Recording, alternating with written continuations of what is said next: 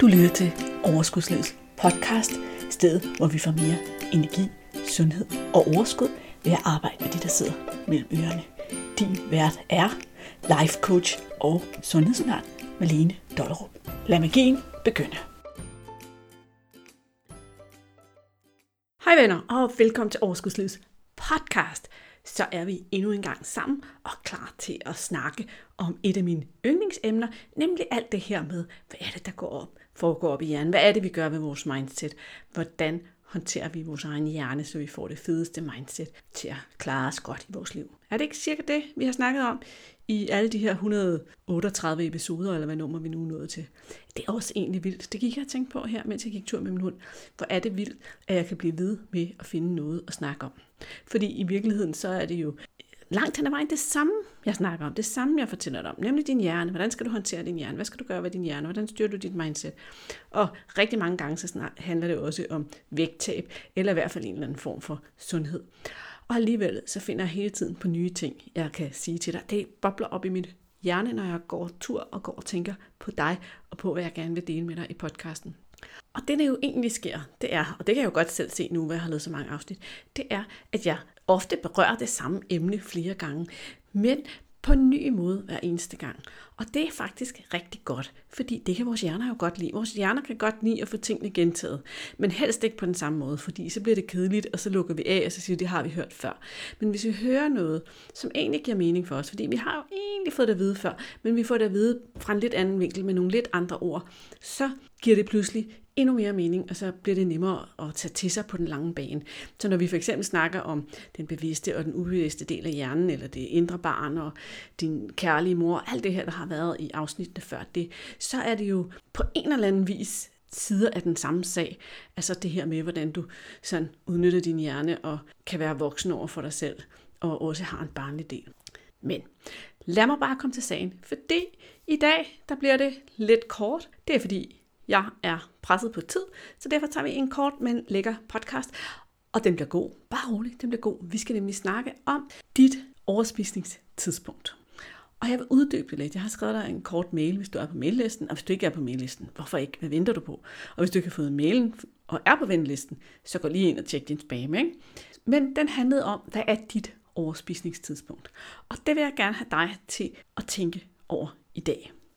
Fordi det, der sker for rigtig mange af os, det er, det må høre, om du kan genkende den her historie. Du står op om morgenen, du har en idé om, at i dag, der vil du gerne spise sundt.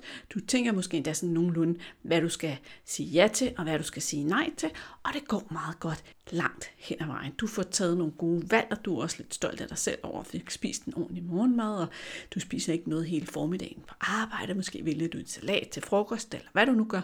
Du tager nogle gode valg, som du er rigtig godt tilfreds med.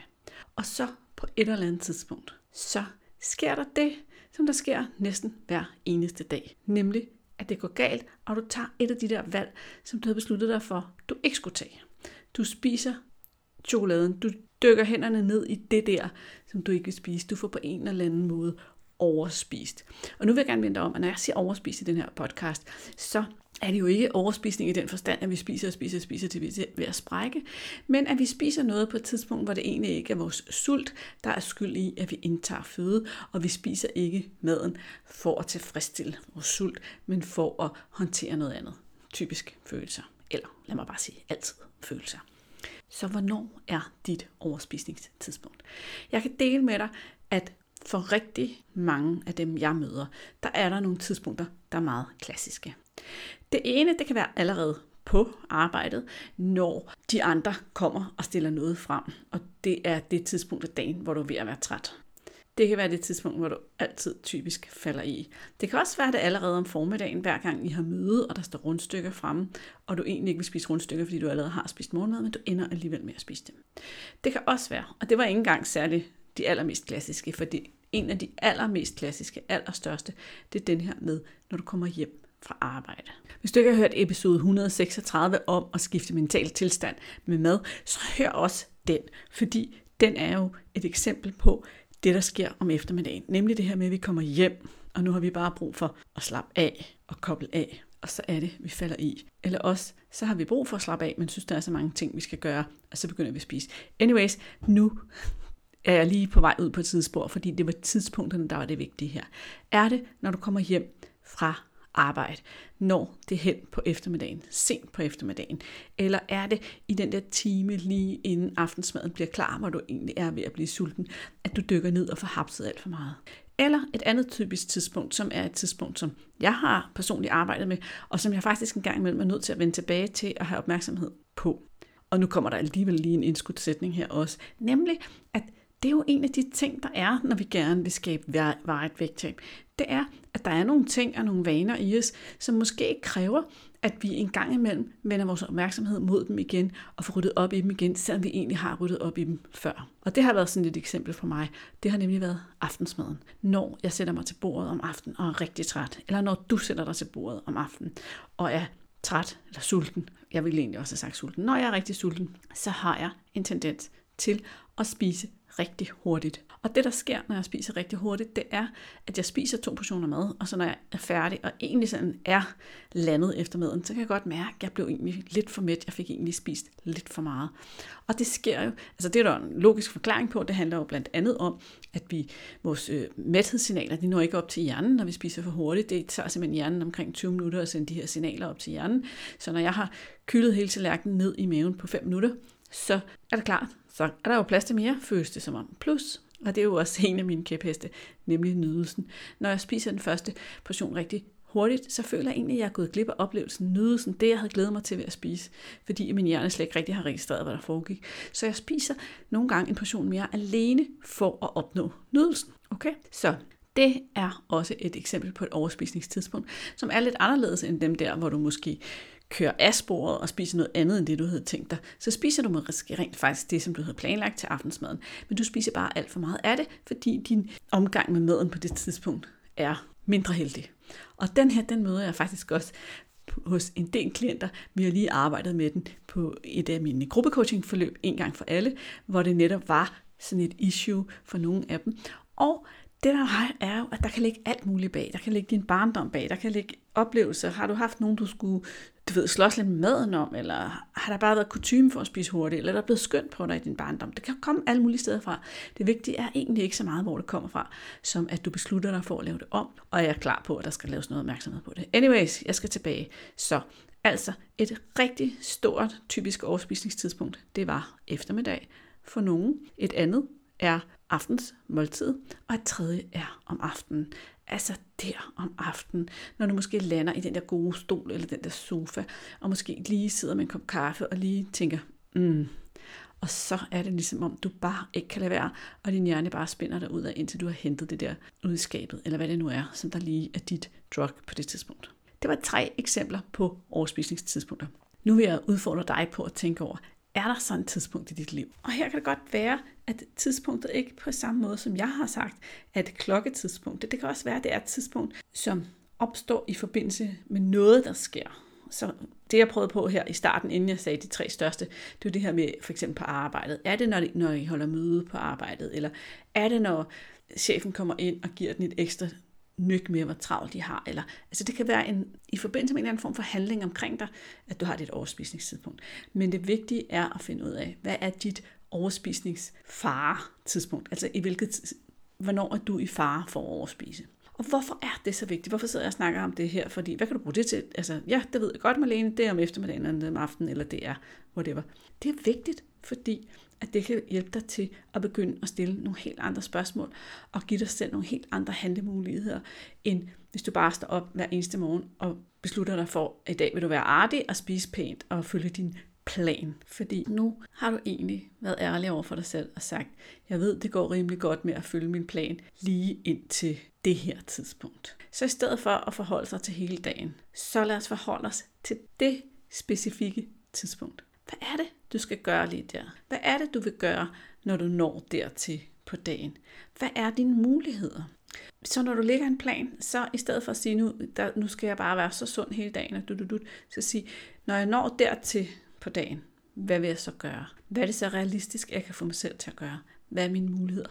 Og når jeg putter spørgsmålet, hvad er mine muligheder på, så er det, fordi jeg kunne godt tænke mig, at du fandt mere end et svar på det her spørgsmål. Altså mere end et svar på spørgsmålet. Fordi det næste, jeg gerne vil have dig til, det er at beslutte dig for en af dem, og så prøve den af. Og så evaluere. Hvordan gik det? Skal den have en chance til, eller virkede det slet ikke? Eller er der noget, der skal justeres en lille smule? Og hvis det så ikke virker, efter du har prøvet det af det antal gange, du nu synes var passende, så tag hul på mulighed nummer to.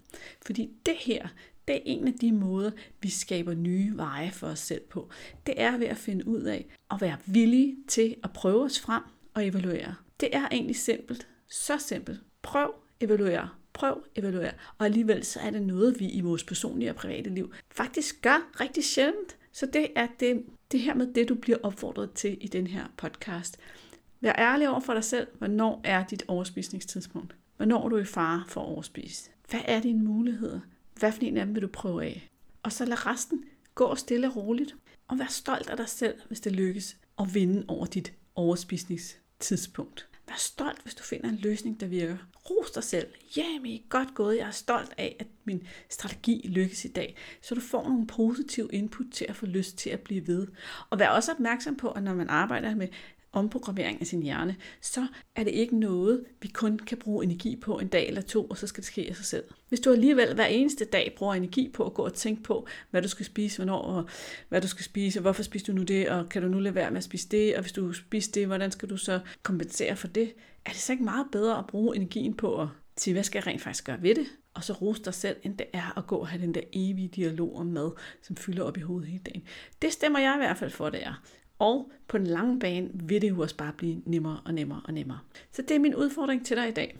Inden jeg løber fra dig, inden jeg siger farvel, så vil jeg minde om, at hvis du sidder og lytter med til podcasten, fordi du er vild med alt det her mindset omkring vægttab og sundhed, og gerne vil have et lidt mere koncentreret input til mindset og vægttab, så skynd dig og tilmeld dig nu, fordi fra på mandag, mandag den 11. oktober 2021, der er der en hel uge med Skab et vægttabs mindset challenge i mit univers, og du er inviteret. Det koster gratis. Det eneste, du skal gøre, det er, at du skal tilmelde dig på overskudslivet.dk-vvm. Det var overskudslivet.dk-vvm. Jeg skal nok skrive linket i episodenoterne, men du kan også bare hoppe ind i din browser og taste ind med det samme og få det klaret, hvis du ikke lige kører bil eller noget andet skummelt, hvor man ikke må taste på telefonen. Fordi så vil vi bruge den her uge på at komme rundt om nogle af de her ting, der skal til for at skabe et vægttabsmindset. Du vil få en koncentreret uge, hvor der er læring, hvor der er coaching, hvor der er sammenhold, fordi vi bliver en lukket gruppe i et koncentreret tidspunkt. Det bliver rigtig godt, men som sagt, så kan du læse mere på overskudslivet.dk-vvm og tilmelde dig. Og uanset hvornår du kan på dagen, så har jeg lavet det, så alle kan være med. Så det skal du slet ikke bekymre dig om. Det var godt. Vi ses. Jeg glæder mig helt vildt. Tak for i dag. Jeg er tilbage i dit øre igen i næste uge. Hej hej. Hey, inden du løber, glem ikke at abonnere på podcasten, så du ikke går glip af en eneste episode. Og skulle du have fingre i den gratis videotræningsserie Vægtab med din hjerne, så smut ind på overskudslivet.dk-videoserie, så lander den første video i din indbakke i dag.